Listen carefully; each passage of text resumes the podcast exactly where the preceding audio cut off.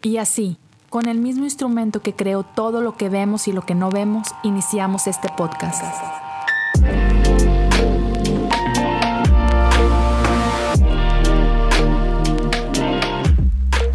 Bienvenidos a Cosas Comunes.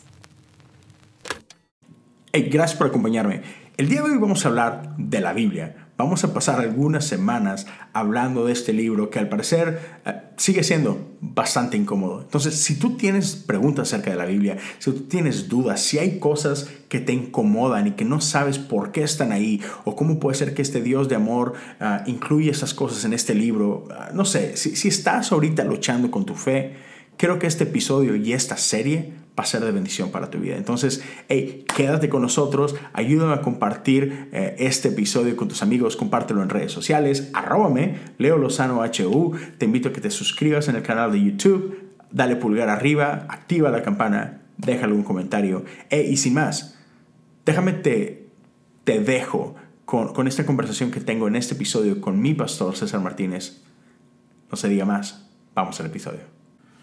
Bienvenidos todos a un episodio más de Cosas Comunes, episodio 198 ya, estamos a nada de llegar a 200, gracias a todos los que nos han acompañado. Como pueden ver, no estoy solo, bueno, para los que están viendo en YouTube, pueden ver que no estoy solo. Para quienes están en Spotify, para quienes están en, en Apple Podcasts o demás, me acompañan conmigo, nada más y nada menos que mi jefe, mi pastor principal, Pastor César Martínez. Bienvenido, Pastor. ¿Cómo estás? Muchas gracias, ¿no? Pues estoy muy bien y emocionado de ser parte de este podcast, ¿verdad? Uh, te sigo en, en, Apple Podcast y...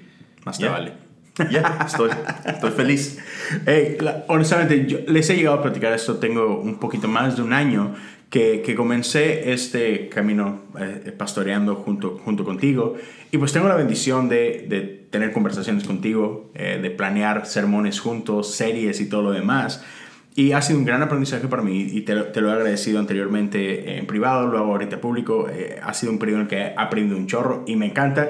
Por ejemplo, para, para ustedes que están viendo ya en viernes, hace un par de días estábamos cenando juntos con nuestros niños en Chick-fil-A y tenemos una muy buena conversación este, de, de, esas que enriquecen, entonces me encanta poder compartir contigo. Uh, para la raza que, que nos escucha, uh, tienes que un poco más de 10 años en el ministerio, yo creo. Llevo 9 años en el ministerio. Ok. El, es, este próximo año van a ser 10 años. Y 8 de ser cristiano, entonces, nada, es cierto. desde el 2006, no, desde que tengo 25 años, tengo 38 años, son 13 años de cristiano. Hace poquito, o sea, casi nada. De hecho, donde lo ven, él es el chavo aquí en esta. Pero no se nota. Los que pueden ver en, en YouTube, tengo, o sea, tengo muchas canas. él es mi hijo realmente, pero no se nota. Este, pero ya, eh, hemos estado eh, en los últimos tiempos hablando mucho acerca de, de la Biblia y muchas conversaciones acerca de, de construcción y, y cosas de ese tipo. Y empezamos una serie nueva en nuestra iglesia. Es una serie que, que, van a ser ocho semanas basadas en un libro que un pastor de, de nuestra um, denominación escribió hace poco, el pastor Eric Hoffman, a quien le mandamos un saludo. Saludos, Eric. Y, y él escribió un libro que se llama Las Escrituras y el Escéptico. Uh -huh. Y me encanta porque un poquito de la historia de él, él sí, yo bromeo ahorita contigo, pero en su caso, verdaderamente, él pastoreando podemos decir que él no tenía una relación con Cristo. Uh -huh. uh, sí. Era un trabajo para el cual se había preparado, para el cual había estudiado, uh, pero algo que, que, él habla mucho es que él tenía este como desdén por la palabra de Dios, esta casi que una falta de respeto, o simplemente no, la Biblia no era algo que él valoraba, ¿no? Y yo agregaría, agregaría, agregaría que para ciertos cristianos también. Exacto. Creo que eso es algo que que cada vez vemos más común, uh, como que ha sido un trend en, en, Estados Unidos por algún tiempo, uh -huh.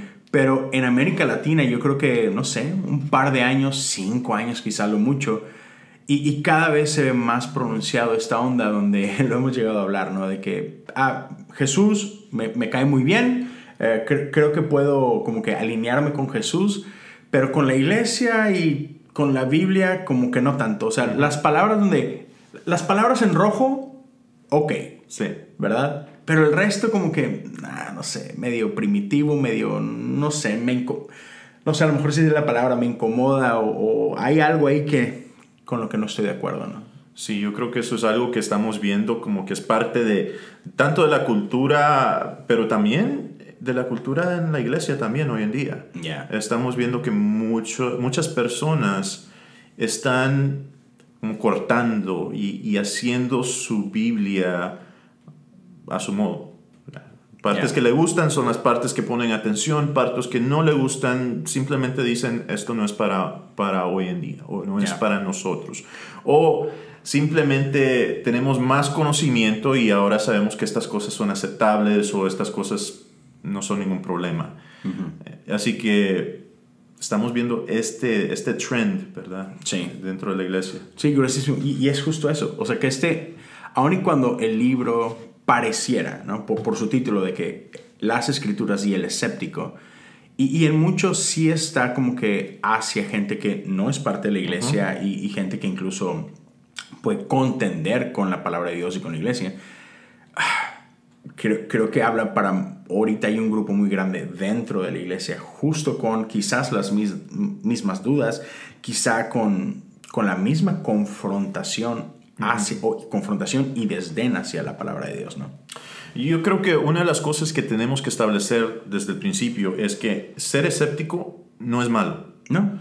Y tener personas dentro de la iglesia que tienen dudas o luchan con ciertas partes de la fe, ya sea de la iglesia, ya sea de las escrituras, ya sea de la cultura cristiana, está bien. Queremos este tipo de personas en nuestras iglesias. Para eso está la iglesia, para eso estamos los pastores, para guiar y ayudar y dar respuestas tomar estas preguntas en serio. Yo creo que en veces estas personas no ven un espacio dentro de las iglesias.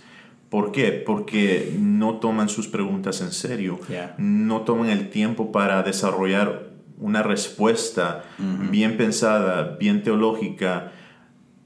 Y entonces, como nadie es está dispuesto de, de responder, pues se van. Y, y es lo chafo, ¿no? Que muchas veces queremos dar estas bumper sticker answers, eh, eh, estas, estas respuestitas este, que encontramos en las calcomanías Sí. o, o que pegas en el refri y suenan bonito, pero así como que ah, no, no, resuenan con verdad en la vida diaria, ¿no? O sea, suenan más a dichos como ese ayúdate que yo te ayudaré, que obvio, no, obvio no es bíblico eso, solo para que... Pero como que la reducimos a eso, ¿no? Y, y me encanta, y esto, por ejemplo, no fue parte del sermón que tuvimos en la semana pasada ni nada, pero justo lo que hablabas ahorita, de que la iglesia necesita ser este espacio, me, me, me recuerda a, a Pablo, ¿no? Como una de las cosas que él hacía era visitar el Areópago, este lugar cultural donde los...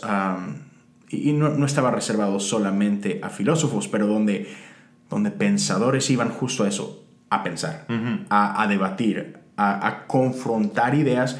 Y Pablo lo hacía sin ningún temor, o sea, no era como que no anden cuestionando nada, no, no, no, simplemente él venía de que yo sé que estas son las dudas que hay en el mundo, sé que estas son las dudas que hay en la cultura y es, creo que tengo una respuesta y tengo, creo, creo que la verdad está de mi lado, creo que tengo un argumento sólido, inteligente y vengo a presentarlo y a discutirlo con ustedes, ¿no? Y eso falta mucho hoy en día.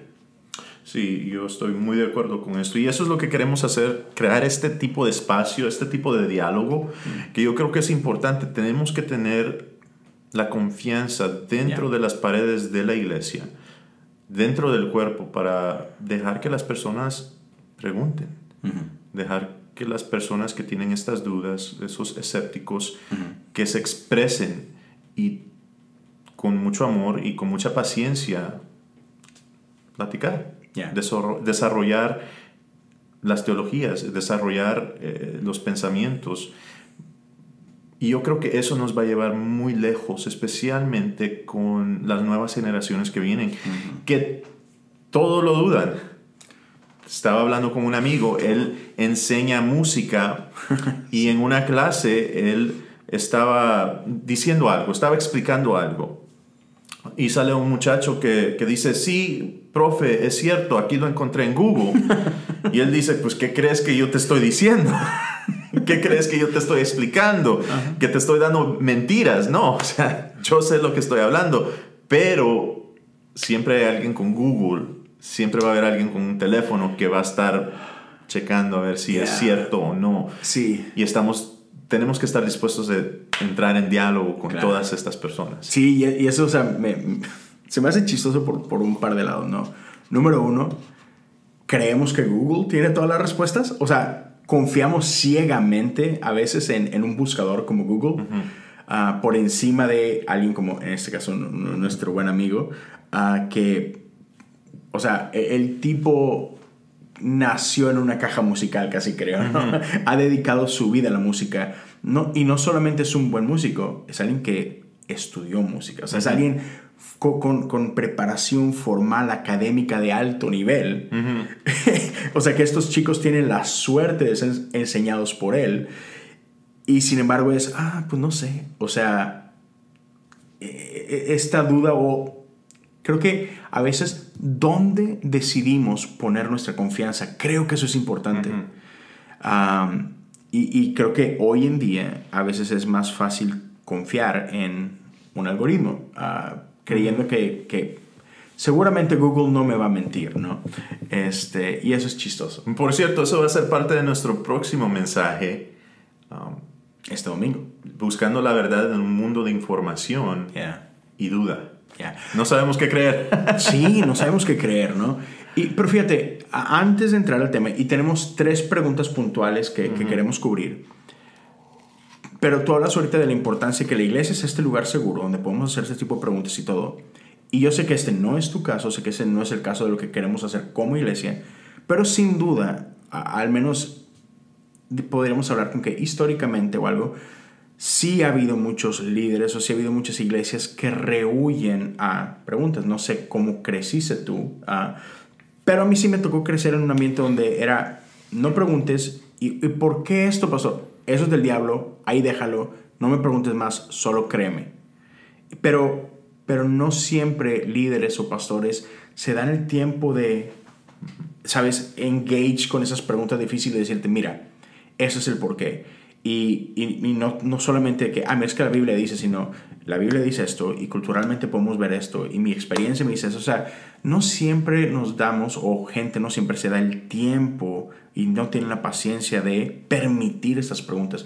¿Qué crees que hay eh, eh, o cuáles son los miedos a veces para permitir o abrir esos espacios? Pues tú sabes que mi experiencia es un poco diferente. Yo vine a Cristo a los 25 años y yo no tuve ninguna formación cristiana o religiosa anteriormente, o sea, muy, muy limitado. Entonces cuando vine a Cristo, o sea, vine con una mente de adulto. Sí. Entonces, ¿cómo veía el mundo? ¿Cómo veía la fe? ¿Cómo veía las escrituras? Cuando me iban enseñando, no me iban enseñando tanto como, como un niño, ¿verdad?, de escuela dominical, sino que me enseñaron a interpretar, me enseñaron a leer, me enseñaron a buscar textos, me enseñaron y, de allí yo fui investigando, yo fui leyendo, yo fui creciendo de acuerdo a eso. Claro, estaba dentro de una iglesia y parte de mi formación fue dentro de esa iglesia, doctrina y cosas así, que fueron muy, muy importantes, pero como, como vine como adulto, no vine con equipaje. o tanto equipaje, ¿verdad? De la, de la iglesia. Ah, no tenía, ¿verdad?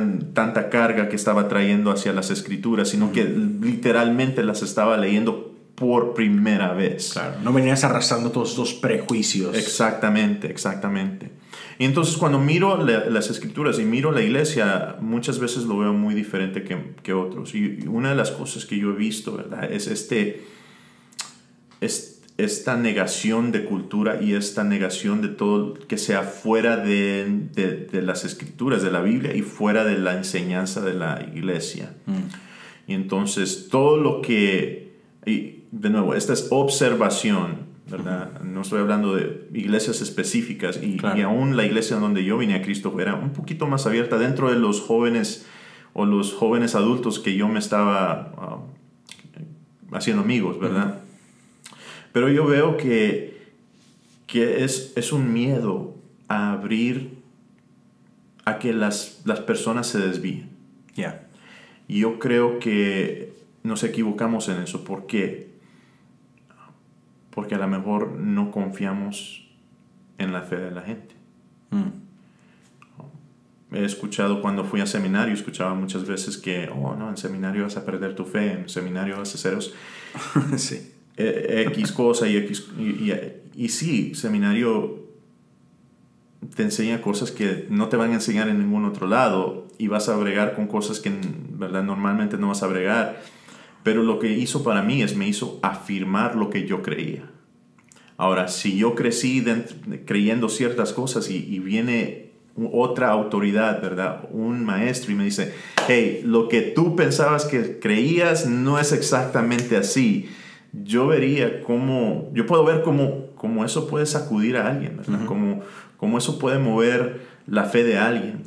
Ah, pero como no era mi experiencia, sino que era diferente, eso me ayudó más a, a decir, no, yo acepto esto y reafirmo esto te escucho, te entiendo, pero no estoy de acuerdo. O sea, mi mente ya era más madura. Y yo creo que eso fue la diferencia. Ya.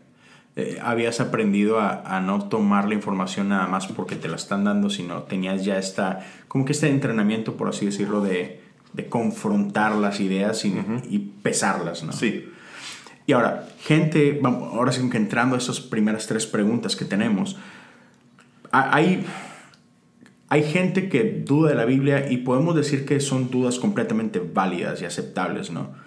Y una de las cosas que mucha gente cuestiona cuando se trata de la Biblia y que no te aceptan una respuesta, pues nada más porque está ahí, ¿no? y, ellos son de que, a ver, espérame, ¿qué diferente tiene este libro?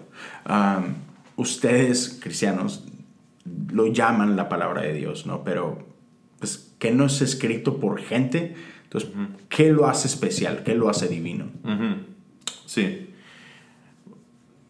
Una de las cosas que me gustó como hicimos es que hablamos acerca de la inspiración de Dios, ¿verdad? En la palabra, en las escrituras.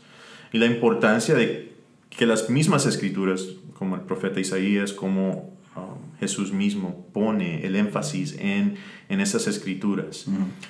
Específicamente el Antiguo Testamento que esto es importante, esto es necesario. Necesitamos tener esto, esto nos va a ayudar. Este énfasis que pone Jesús diciendo, ¿verdad? Yo vine a cumplir con todo esto, yo, no vine yo no vine a quitarlo. Y eso nos dice que estas escrituras son tan importantes que no podemos ¿verdad? Hacerlas a un lado si no nos gusta algo, si no nos parece algo, o si algo no hace sentido para nosotros.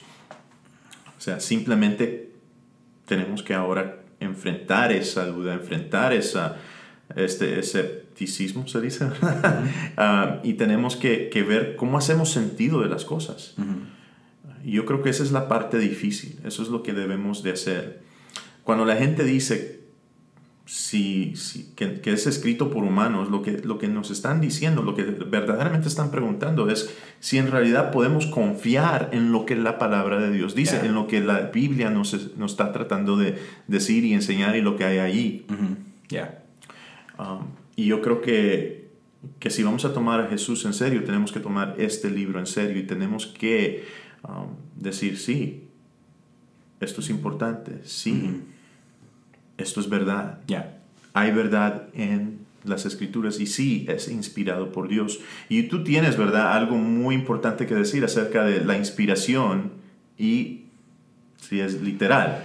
Sí, y es algo que me encanta y yo sé que en, el sermón de domingo como que nos vamos a meter más profundo en, ese tema, pero siempre me ha, me ha dado como que esta risa de que confundimos inspiración con, no sé, con redacción o con, o con dictar. O sea, hey, Dios inspira estas cosas en, nosotros. Pero ya, la Biblia no cayó del cielo así como que, ¡pum!, en un paquete de Amazon.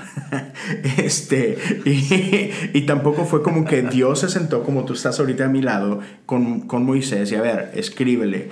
Eh, y así acá, y en el principio Dios creó, o sea, no fue dictado, ¿no? Fue inspirado, como a veces tú eres inspirado por tus hijos a hacer ciertas cosas, ¿no? A quienes son músicos, quienes componen, quienes son poetas o, escritores, a veces son inspirados por alguien y esa inspiración te lleva a escribir algo.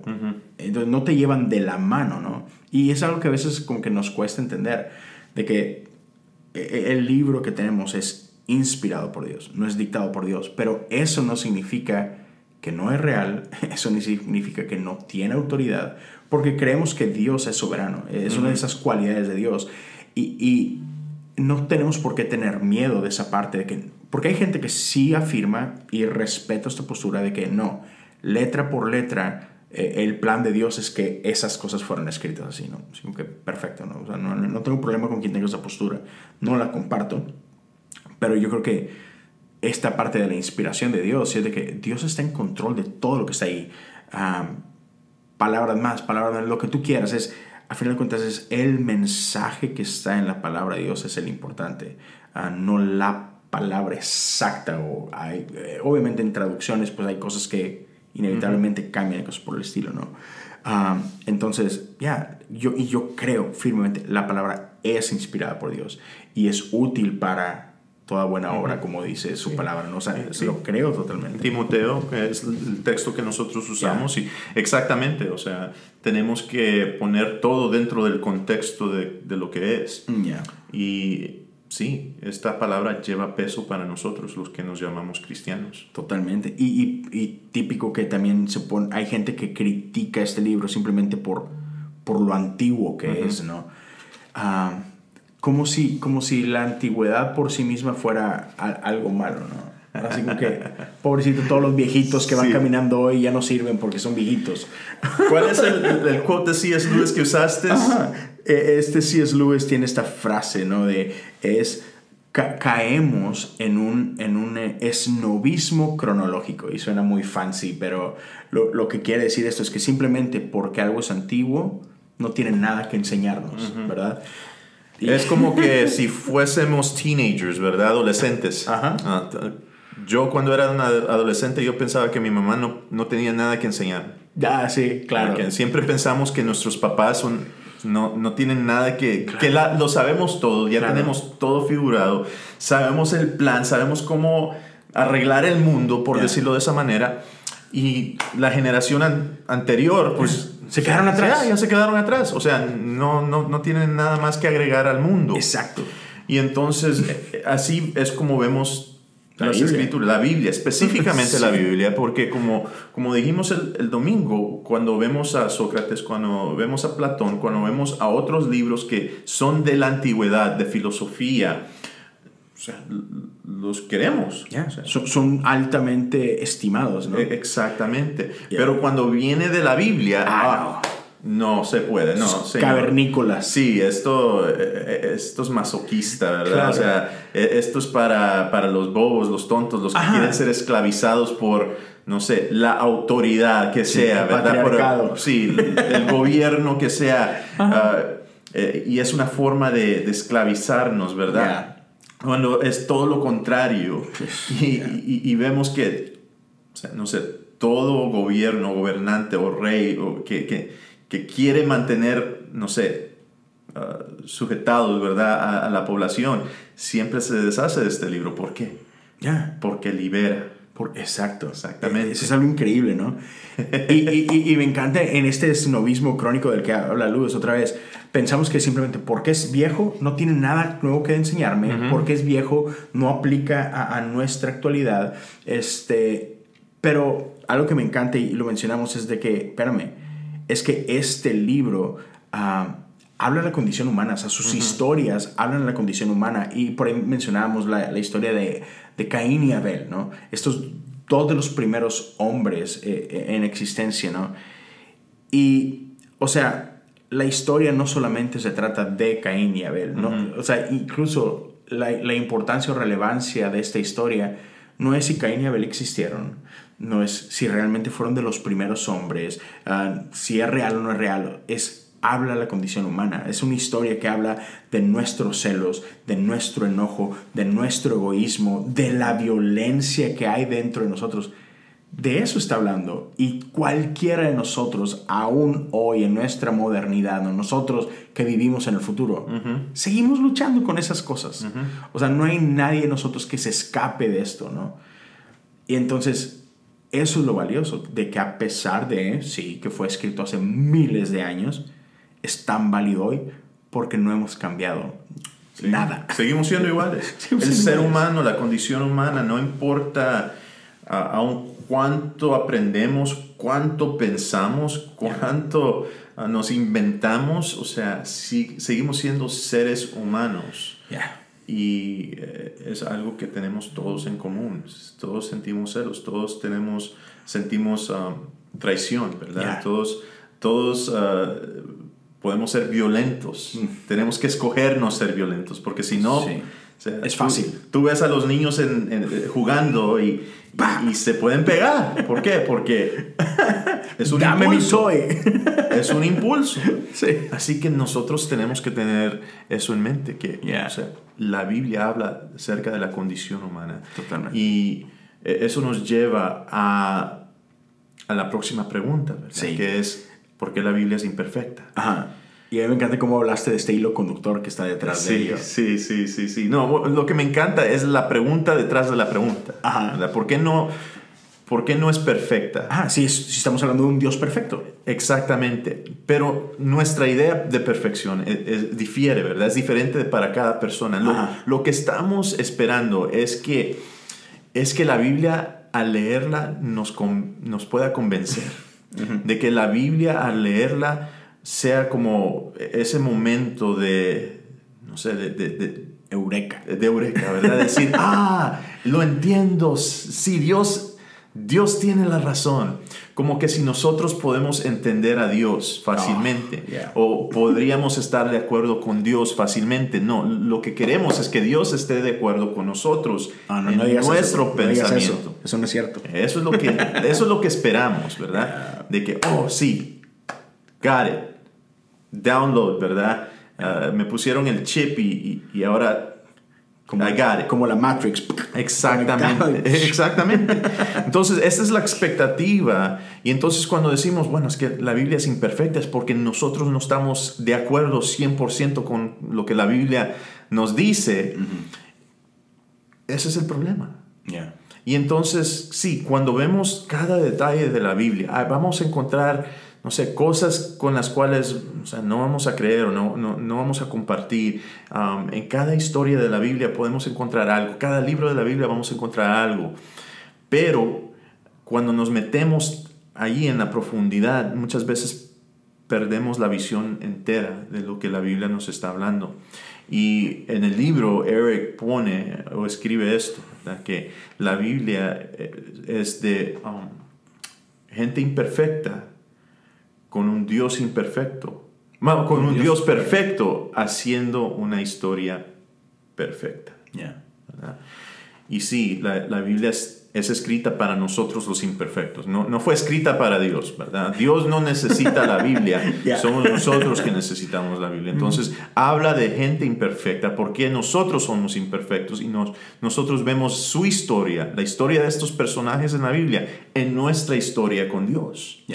Y yo creo que eso es lo, lo increíble, lo fascinante y lo bello de la Biblia. Es que nos va revelando a, a Dios. en la imagen de Jesús, ¿verdad? A Jesús mismo, nos apunta hacia Jesús. Ese es el hilo, ¿verdad? Que conecta todo, desde Génesis a Apocalipsis. Es ese hilo que nos apunta hacia la perfecta persona en Jesús. Y cuando nos metemos en esos detalles, de que no, no estoy de acuerdo con esto. Perdemos el punto de la historia, perdemos el punto de lo que la Biblia nos está tratando de decir, de que es acerca de Jesús. Ya, me, me, encanta como mencionaste, creo, el, el, domingo esta parte, ¿no? De que, y, y, pequeño paréntesis, que me encanta que este, este Dios perfecto uh, no le importó usar a estos hombres imperfectos. ¿no? O sea, no es como que eso no nos descalificó. Nuestra imperfección no nos descalificó, ¿verdad? pero, o sea, me encanta cómo a pesar de todo eso, es, este libro imperfecto nos muestra la cara perfecta de este Dios, ¿no? A través de, como decías tú, el personaje perfecto o la persona perfecta, que es Jesucristo. Entonces, eso nos muestra, Jesús nos muestra la, la perfecta cara de Dios y a lo que aspiramos como hombres. O sea, eh, como hombres ahorita luchamos con, con, un montón de cosas, pero Jesús nos muestra de que esa es la perfección a la que fuiste creada. Y eso me encanta, o sea, que, que, que, la Biblia se da ese tiempo. Pero llegaste a, hablamos esto el domingo, de que uno de los problemas más grandes, y creo que con esto lo podemos cerrar, es que una de las razones por las cuales creo que a veces como personas nos, nos vemos en la necesidad de, de, señalar la imperfección de la Biblia y señalar qué vieja es y señalar, es, pero es que está escrita por hombres, es como que todos estos miedos, todas estas ah, cosas que nos llevan a empujar, porque al final de cuentas lo que estamos queriendo evitar es el someternos a ella. Sí, si tienes, si vas a tomar a Jesús en serio, tienes que tomar las escrituras en serio. Y si vas a tomar las escrituras en serio, eso quiere decir que tienen autoridad sobre mm. de ti. Mm. Y punto. Y, punto. Y punto. O sea, si, si, si no nos sujetamos a la autoridad de la Biblia, o sea, no nos vamos a sujetar a la autoridad de Jesús ni del Padre, porque Jesús se sujetó al Padre. Ya. Y cuando tenemos problemas con la Biblia, o sea, cuando hay preguntas o cuando hay cosas con las cuales batallo, se me hace difícil, no sé, por la forma que crecí, por la forma que veo el mundo, por, no sé, por la ciencia, por X cosa. Ah, no queremos sujetarnos, no queremos seguirlo. Ya. Entonces. Eso es difícil. Eh, queremos, queremos hacer que la Biblia quepa en, en nuestro en, nuestra cosmovisión. Sí, en nuestra visión, en vez de, que, de tomar la visión de la, de la Biblia.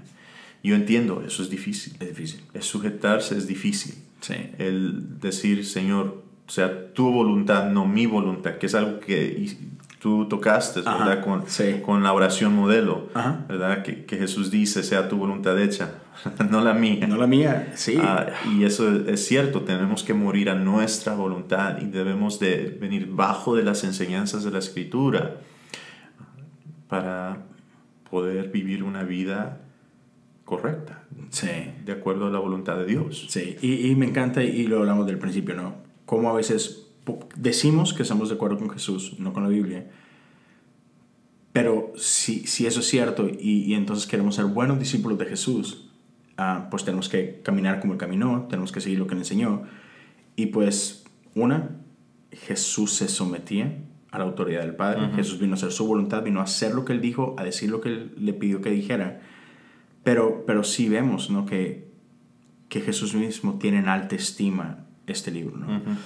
Y, y, yo sé que para nosotros hoy vemos la Biblia y es un todo, son 66 libros y es cierto, porque mucha gente dice, eh, bueno, ese libro no existía en los tiempos de Jesús. Es cierto, pero normalmente la gente que ataca la Biblia no tiene tanto problema con el Nuevo Testamento. Atacan el Viejo. Y, y ese es algo que Jesús hizo referencia muchas veces. O sea, Jesús nos habló de los profetas, Jesús nos habló... Pues es todo lo que tenía, el Nuevo Testamento no existía. Exacto. O sea, cuando él, hace, cuando él habla de esto... Cuando habla de las escrituras... Se habla de esta parte que es la que tendemos a rechazar hoy en día. Y otra vez, y Jesús dejó claro que, hey, yo no vengo a abolirla, o sea, no, no ocupa ser abolida. Vengo a confirmarla y igual, a lo mejor algunas ciertas cosas vino a revelarnos cosas donde estamos nosotros atorados pero en ningún momento las invalidó. Ajá.